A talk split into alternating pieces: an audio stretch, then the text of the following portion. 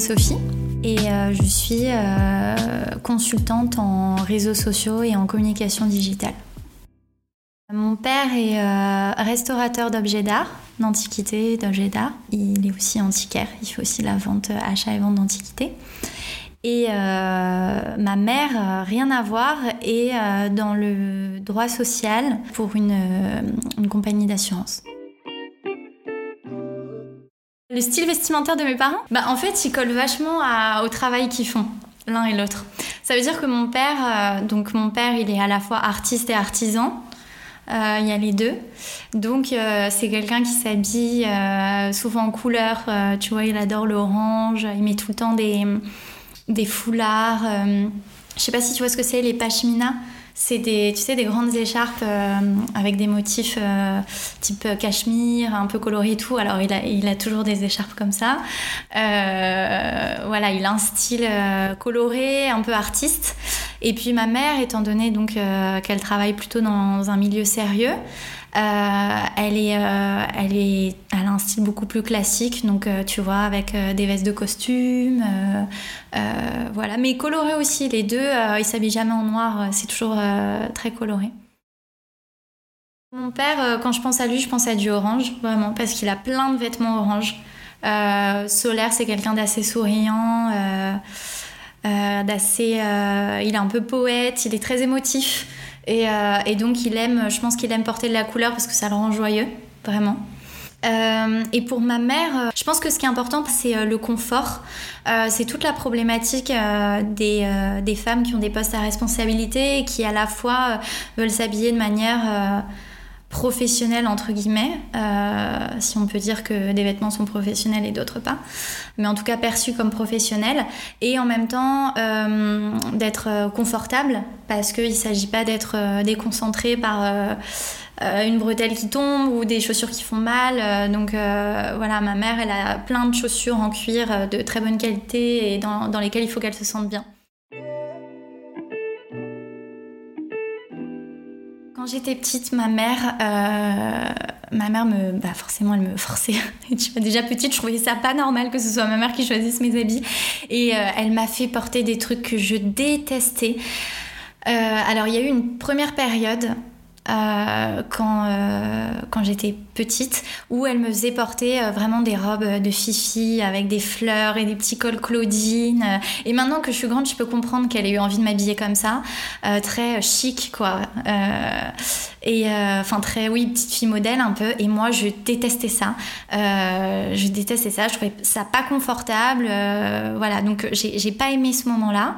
Et ensuite, quand on a un peu grandi et que mon frère est arrivé à l'école primaire, il arrivait qu'à la des vêtements euh, en se disant, comme ça, Louis pourra les porter, comme ça, mon frère pourra les porter. Et alors là, j'ai porté des pantalons kaki euh, trop grands que je détestais aussi. Et parce que elle, achetait des vêtements voilà, qui, qui, à, qui, qui étaient censés m'aller à moi et ensuite à mon frère, mais qui pour moi, pour le coup, là, étaient trop masculins et j'aimais pas. Et je me rappelle que mes copines, euh, je devais être en CM1, CM2, et me disaient, mais maintenant, t'es trop grande pour que ce soit ta mère qui choisisse tes vêtements, elle peut plus te forcer, euh, choisis ce que tu veux, etc. Parce que moi, toutes mes copines, elles s'achetaient, elles allaient chez euh, la Halo Vêtements, des choses comme ça, et elles mettaient, je me rappelle, des, des trucs tu sais, euh, asymétrique, un peu, euh, où on voyait un peu une épaule, etc., ou des, des, shorts super courts, etc. Et moi, avec mes parents, c'était hors de question que je porte des choses comme ça, en primaire en tout cas. Et, euh, et donc, du coup, voilà, j'ai eu ces deux périodes, d'abord trop fifi et ensuite trop, trop garçon, on va dire. Je me rappelle du jour de ma rentrée de CP. Je me rappelle très bien de cette tenue parce qu'on avait dû se dessiner et j'avais une salopette rouge, petite salopette rouge. Et, euh, et je, m'en rappelle super bien, comme si j'avais vu une photo, alors que j'ai jamais retrouvé de, de, photo, mais dans ma tête, euh, je visualise très bien comme j'étais habillée ce jour-là. Et donc j'avais une salopette rouge avec un petit t-shirt blanc, euh, un petit tricot de peau, comme ma mère elle appelle ça, un petit tricot de peau en coton blanc. Et voilà, mon carré, ma grosse frange, voilà. Et j'adorais cette salopette, je me sentais, j'aimais bien parce que j'étais confortable, je me sentais pas trop fifi, justement, je me sentais bien. Et puis c'était de la couleur et voilà j'aimais bien porter cette, euh, salopette. Quand j'étais ado, euh, je pense que j'avais toujours un peu ce truc de. J'avais hyper envie de m'habiller chez Pimki, chez Plus. Alors tout le monde ne connaîtra pas Plus. Plus c'était une boutique qui était aux arcades de Noisy-le-Grand euh, avec tous les trucs que j'avais envie de m'acheter. Euh, les débardeurs, les, pantalons taille basse moulants, tous ces trucs-là. Et puis ma mère, pour elle, c'était hors de question que j'aille m'habiller là-bas parce que bah, déjà, elle, trouvait que c'était. Bon, c'était pas son goût. C'était pas. Voilà, elle trouvait peut-être que c'était un peu trop euh, vulgaire. Et puis en plus, elle trouvait que c'était de la mauvaise qualité. C'était de l'acrylique, tu vois, des choses comme ça. Encore une fois, maintenant que je suis adulte, je comprends et je suis d'accord avec elle. Mais à ce moment-là, euh, voilà, toutes les filles stylées, elles s'habillaient comme ça, quoi. Je m'en rappelle d'une pièce. C'était... C'est trop marrant. C'était... Euh, donc ma mère était partie au Maroc en vacances ou pour le travail, je sais plus. Et puis, euh, donc elle m'avait ramené des cadeaux. Et dans les cadeaux qu'elle m'avait ramenés, elle m'avait ramené un faux t-shirt Von Dutch rose et il y avait écrit en strass Von Dutch sur le devant. Et à ce moment-là, j'avais une de mes copines euh, qui s'habillait qu'en Von Dutch parce que bah, c'était la mode. Bon, elle, c'était du vrai Von Dutch. Et je trouvais ça trop stylé, sauf que hum, à la base, quand moi j'en avais parlé à ma mère, elle m'avait dit Attends, le prix d'un t-shirt Von Dutch, euh, non, c'est trop cher. En plus, c'est moche. Euh, non, on va pas t'acheter ça. Mais quand même, elle avait été sympa parce qu'elle m'avait ramené le faux Von Dutch du, de Marrakech. Et ce t-shirt, mais je l'ai je l'ai épuisé quoi. C'est-à-dire je sais pas peut-être que je le mettais une fois par semaine. Je l'ai même sur une de mes photos de classe. Sur une de mes photos de classe. J'ai ce t-shirt. Ça devait être la photo de sixième ou cinquième. Cinquième je pense. Et j'ai adoré ce t-shirt euh, voilà il était, il était trop stylé je le kiffais. Et bien sûr je disais à personne que c'était un faux. Je disais que c'était un, vrai. Euh, ce qui s'est passé au collège c'est que toutes les filles euh, ont changer au niveau du corps et que moi, mon corps a décidé de ne pas changer. Donc toutes les filles ont eu de la poitrine, des fesses, etc. Et moi, mon corps, euh, il est resté le même. en troisième, j'avais le même corps qu'en sixième. Donc, euh, bon, tu vois, ça, c'était pas facile parce que je me disais, bah, j'aimerais bien euh, commencer à m'habiller un peu comme une femme, tu vois, comme une jeune femme. Et je savais pas comment faire parce qu'en fait, ce que je voyais pas, c'était que les autres filles, où moi je me disais, bah, elles s'habillent comme des femmes, c'est juste qu'elles étaient en train d'avoir un corps de femme. Et moi, c'était pas mon cas. Et donc, euh, au collège, vraiment, je me suis cherchée. J'arrivais pas à trouver mon style. Et je pense que vraiment, mon plus gros problème, c'était mon corps. Et, euh, et, tu vois, encore aujourd'hui, euh, tu me verras jamais décolleté, petite robe, petite jupe et tout. Je trouve ça trop joli sur les autres filles. Mais moi, je sens que j'ai eu vachement de mal. En fait, j'ai essayé de m'approprier un vestiaire dit féminin tu vois les talons, les petites robes, machin. J'ai essayé parce que je trouve ça trop joli, j'adore. Et qu'en plus, ma mère, elle aurait voulu que, je m'habille comme ça, tu vois. Même encore aujourd'hui, quand je mets des robes, elle me dit Ah, t'as mis une robe, ça me fait trop plaisir et tout. En fait, j'avais l'impression qu'il y avait cette obligation, maintenant que je devenais euh, ado, jeune femme, de, m'habiller comme une femme, et j'y arrivais pas euh, pour euh, donc ce que je te disais avant sur, sur mes formes, mon corps, etc. Et puis, en fait, je me rends compte aujourd'hui euh, Aujourd'hui, mon corps, globalement, il est accepté, tu vois. Euh, mais en fait, je me rends compte que c'est tout simplement pas mon style de mettre des petites robes, des, petits, des petits trucs à fleurs. Et donc, plus tard, donc vers le lycée, euh, je me suis très, très vite tournée vers les habits de mon frère. J'ai vraiment commencé à mettre beaucoup de chemises d'hommes, beaucoup de baskets, des jeans un petit peu plus larges, etc. Et, euh, et finalement à aimer, ça. Donc euh, je sais pas, peut-être qu'à ce moment-là c'était un peu une façon de me cacher, euh, tu vois, de pas montrer mon corps parce que j'étais pas à l'aise avec ça. Mais au final c'est encore un style que j'ai aujourd'hui et aujourd'hui j'ai pas l'impression de cacher mon corps ni rien. J'ai juste l'impression que ces vêtements-là, c'est des vêtements que je trouve à la fois élégants et surtout confortables. Et c'est un truc que j'ai remarqué avec les vêtements d'hommes du vestiaire masculin plutôt on va dire. moi je m'habille énormément en fripe. Quand t'achètes une veste d'homme, et eh ben t'as quatre poches à l'intérieur. T'as plein de poches. Moi, je prends même plus de sac à main. Et, euh, et, ça, je trouve ça, je trouve ça hyper confortable. Et au final, même dans les pantalons un peu plus larges, les 501 euh, d'hommes, des choses comme ça, et eh bah, t'es confortable dedans, quoi. T'es pas serré et tout.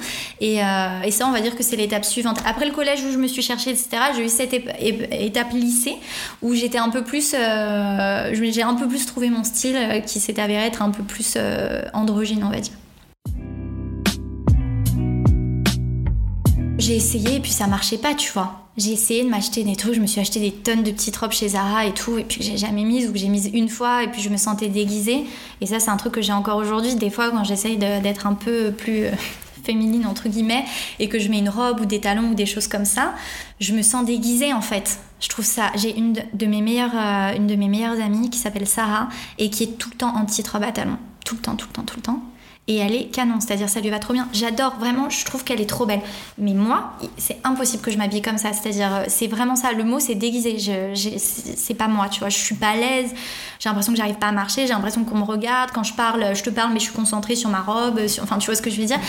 Donc euh, c'est comme si ça me pollue plein de trucs dans l'esprit, c'est comme si c'était une charge mentale limite de devoir m'habiller comme ça, tu vois. Je pense qu'à cette époque, je, recherchais des modèles.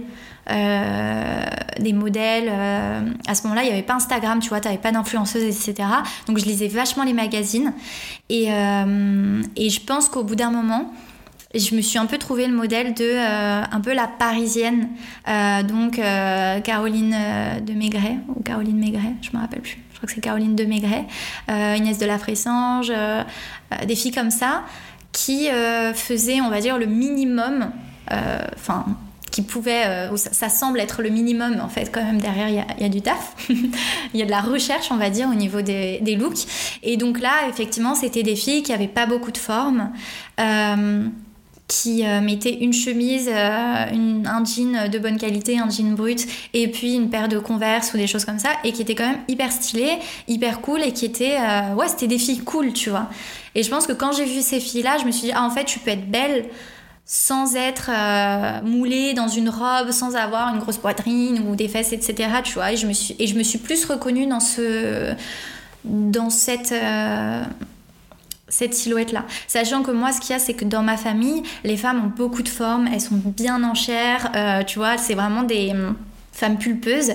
Et, euh, et, moi, dans les femmes de ma famille, je fais un peu office d'exception.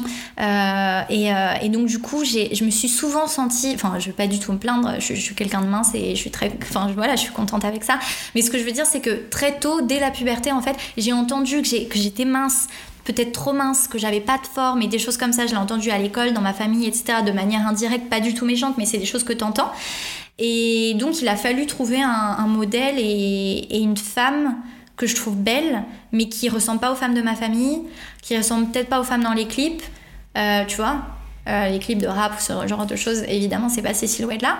Et il m'a fallu du temps, en fait, pour trouver cette silhouette-là que j'aime et dans laquelle je me reconnais. Mon uniforme aujourd'hui, c'est vraiment quelque chose dans lequel je vais me sentir confortable. Donc c'est un peu comme je suis habillée aujourd'hui, c'est-à-dire un jean qui me va bien mais qui va pas me serrer, euh, généralement des baskets euh, et euh, un t-shirt.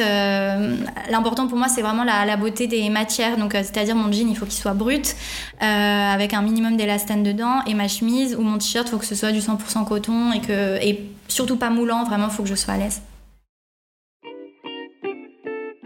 Pour moi, être bien habillée, ça veut dire que tu es à l'aise dans tes vêtements, que tu n'es pas déguisé.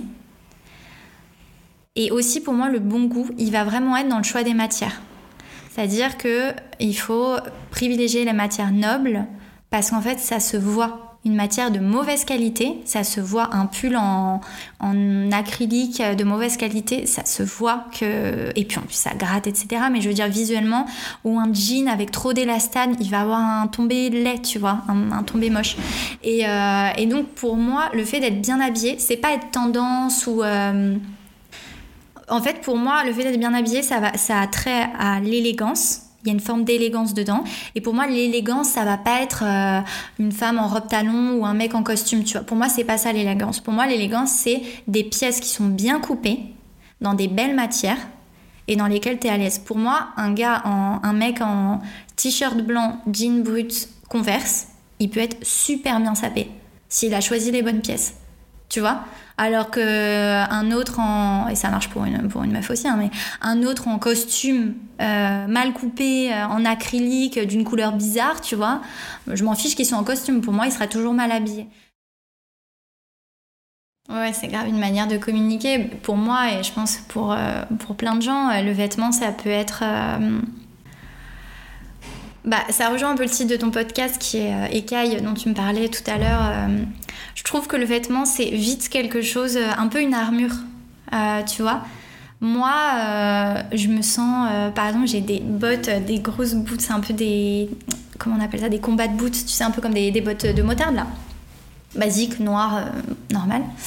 Et, et, quand je les mets, je mets ça, tu vois, avec un jean, un Levi's noir que j'ai, un 501 et un blazer, j'ai l'impression que je peux tout faire.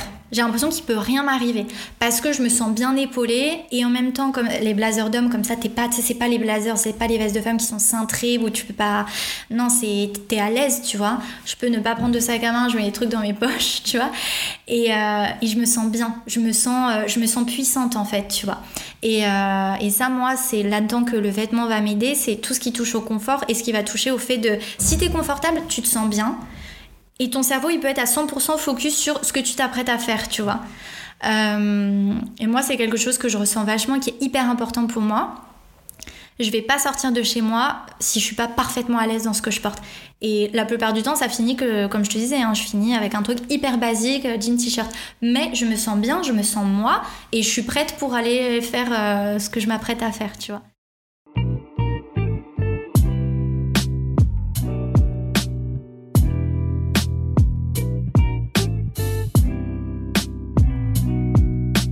Un master en marketing des métiers du luxe et de la mode et on avait un cours de RSE.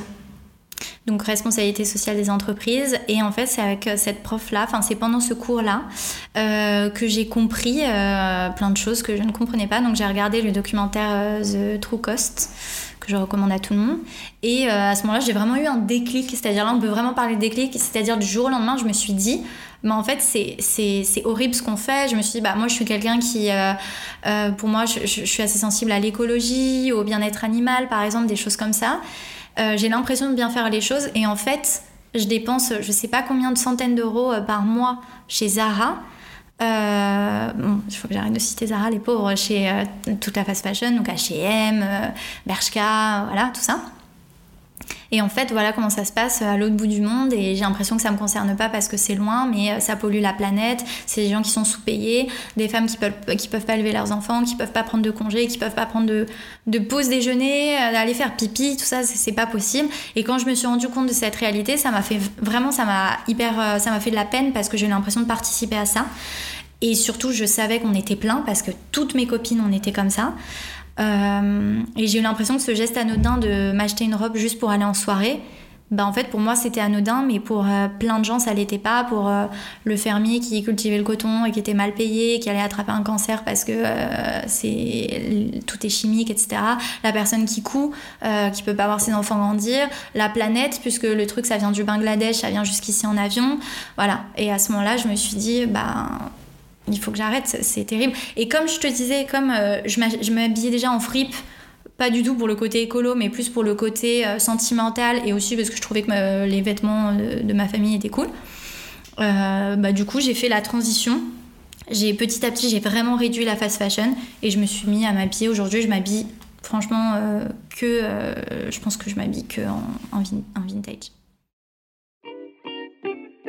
je me suis pas dit il faut que je convertisse tout le monde, etc. Mais d'une certaine façon, euh, bah, quand tu commences à être sensible à ça et que t'as ta meilleure copine euh, qui dépense des sous chez Pretty Little Thing, Shein et ces choses-là, et que et qu'elle dépense plein d'argent là-dedans, bah tu peux pas t'empêcher de lui dire. Euh, tu sais, euh, c'est mauvais pour toi, c'est de la mauvaise qualité, c'est mauvais pour la planète, c'est mauvais pour la personne. Donc, euh, d'une certaine façon, même si tu essayes de pas être moralisateur, moralisatrice, euh, des fois tu peux pas t'en empêcher parce que c'est tellement une évidence pour toi que tu comprends pas que les autres gens ils continuent à ne pas voir ce que toi tu vois.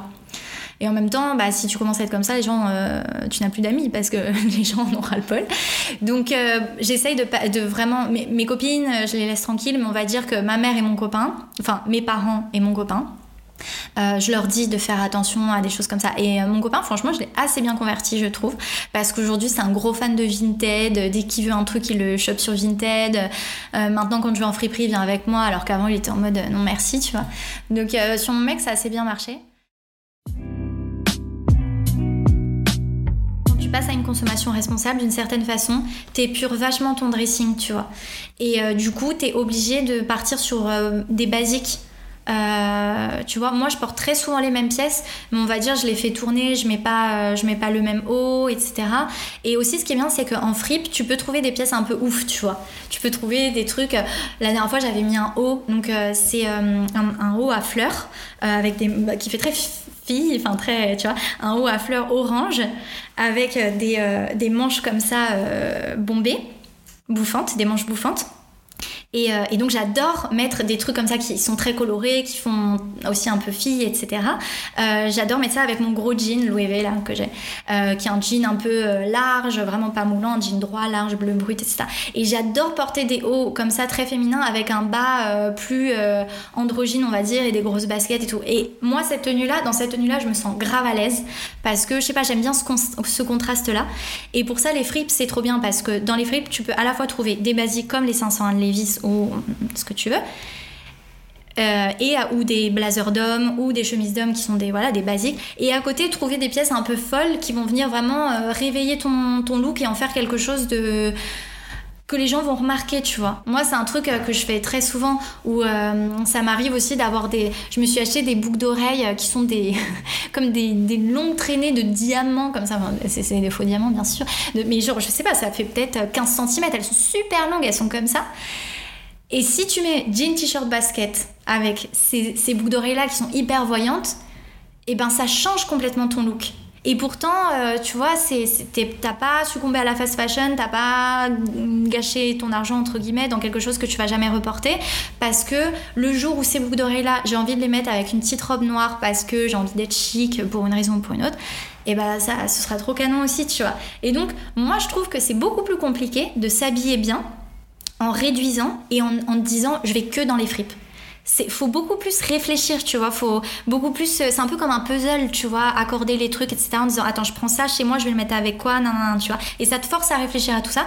Mais après une fois que tu achètes la pièce la pièce tu l'adores et tu, tu il y a une histoire derrière, tu vois, tu, tu vas pas t'en séparer comme ça. Alors que euh, acheter un look tout fait que tu as vu chez Zara, tu l'as vu en vitrine, tu achètes le même, je peux grave comprendre, je l'ai fait pendant des années, donc je critique pas. Mais d'une certaine façon, c'est plus simple. Tu te casses pas la tête, tu prends ce qui est à la mode en ce moment, et puis dans six mois, tu prendras la prochaine silhouette, etc. Tu vois. J'ai fait un bac ES. Euh, ensuite, euh, j'ai fait une licence éco-gestion à la fac à ce moment-là, je ne savais pas du tout ce que j'avais envie de faire. Et en fait, dans ma fac, il y avait un master euh, qui s'appelle le master IDL à l'IAE Gustave Eiffel, et euh, qui est un master euh, assez réputé dans le secteur du luxe.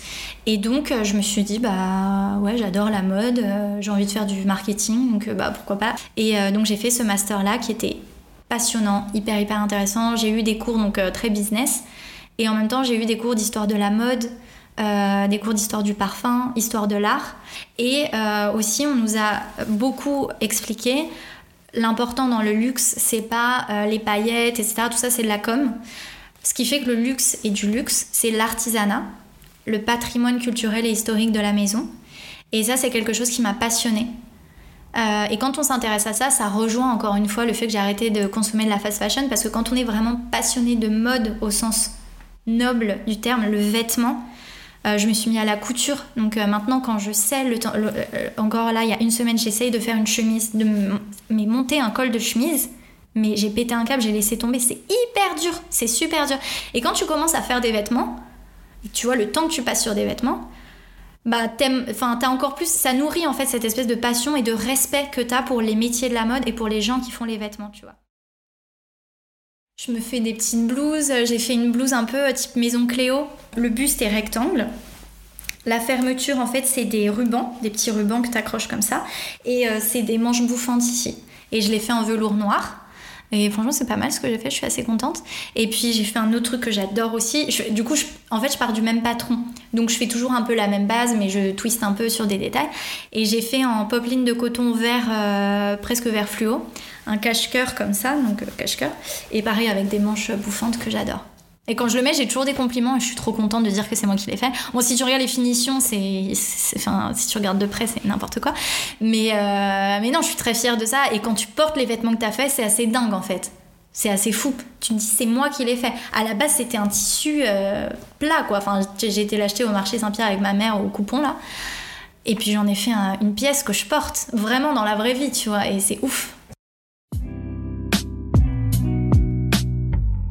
Et donc pendant cette deuxième année de master, euh, j'ai travaillé un an chez Louis Vuitton, donc j'étais en alternance et euh, donc j'étais au marketing opérationnel. Et euh, concrètement, mon travail c'était de faire que les collections qui sont en magasin se vendent le mieux possible et le plus possible. Et donc en gros, tu es là pour chapeauter les boutiques et les aider. Donc, il y a une grosse partie de reporting, d'analyse euh, qualitative, quantitative. Et en gros, euh, tu analyses la collection pour comprendre qu'est-ce qui se vend et pourquoi, pourquoi ça se vend bien, pourquoi ça se vend pas bien, etc. Ces informations-là, tu t'en sers pour deux choses pour aider les équipes en magasin à ce que la collection maintenant tout de suite se vende mieux. Donc par exemple, tu vas faire ce qui s'appelle des outils d'aide à la vente. Tu leur dis bah ce produit-là, vous le vendez pas assez, donc euh, mettez ça en place et on va regarder si ça booste les ventes. Ça c'est la première chose. Et la deuxième chose, c'est que en prévision des prochaines collections, euh, tu fais un peu des recommandations. Euh, donc moi, c'était ma responsable, ma chef qui faisait les achats tu vois. Et euh, moi, je constitue un dossier avec elle pour qu'elle elle sache au moment des achats de la prochaine collection, et bah, qu'elle sache euh, en France. Donc moi, j'étais sur prêt-à-porter souliers, hommes et femmes, euh, pour qu'elle sache en France, la jupe en cuir mi-longue, je te dis n'importe quoi, ça marche pas. Donc n'en achète pas trop au moment de la session d'achat parce que ça marche pas. Euh, des choses comme ça. Et donc c'était hyper intéressant parce que j'étais en lien permanent avec les boutiques tout le temps. J'étais au courant vraiment de toutes les euh, problématiques un peu business que pouvaient avoir les boutiques. Et en même temps, il y avait un côté euh, très marketing aussi. Euh, de l'autre côté. Donc euh, voilà, c'était une expérience qui était hyper riche, hyper intense parce que chez Louis Vuitton, ils, euh, sont très exigeants, il faut beaucoup travailler, il faut connecter très très vite. Et donc hyper riche, hyper intéressante et, et voilà, j'ai adoré faire ça. Mais j'ai trouvé ça hyper dur. D'être tout le temps dans un bureau, tout le temps avoir les mêmes personnes, avec des horaires fixes. Et en fait, j'ai commencé à comprendre les gens qui comptaient les jours avant les vacances, euh, les, toutes les problématiques un peu d'adultes, tu sais, genre euh, les RTT, nan, nan, nan. Et j'ai commencé à me dire, mon Dieu, mais. Et, et, alors que ce métier, je le trouvais passionnant, et ben je comptais quand même les jours avant les vacances. J'attends, je me disais, putain, il est 16h, euh, j'en ai marre, j'ai envie de rentrer chez moi, des trucs comme ça. Alors que j'adorais ce que je faisais, mais ce que je trouvais ça dur, en fait, ce mode de vie-là. Et donc, je me suis dit j'ai pas envie de partir sur j'ai pas envie de demander à rester ou demander un CDI ou chercher un CDI maintenant parce que je sens que cette vie là c'est pas forcément euh, mon chemin euh, j'ai pas l'impression que c'est ce qui me que c'est ce qu'il me faut tu vois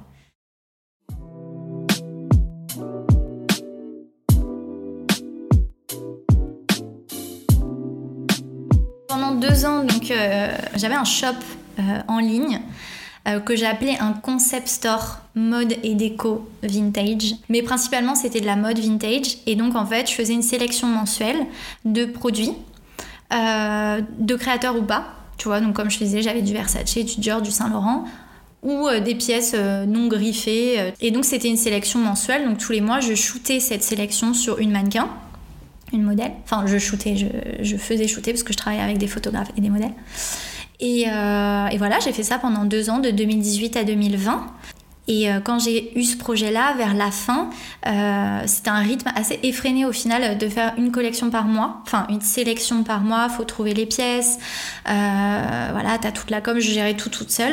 Et, et puis au bout d'un moment, j'ai commencé à m'essouffler, même au, niveau de ma créativité, etc. J'avais du mal à me renouveler. Et donc j'ai voulu lancer un nouveau projet, qui est un projet d'upcycling à partir de chemise d'homme. Euh, et donc j'ai commencé à lancer ce projet en mars 2020. Et donc en mars 2020, il y a eu ce qu'il y a eu.